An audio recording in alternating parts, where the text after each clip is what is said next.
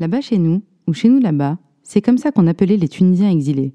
Cette expression était employée par les binationaux pour parler de leur pays d'accueil en le désignant comme leur chez eux. Là-bas, on se moquait d'eux pour penser que la France était leur pays. Selon l'INSEE, en 2022, 7 millions d'immigrés vivent en France.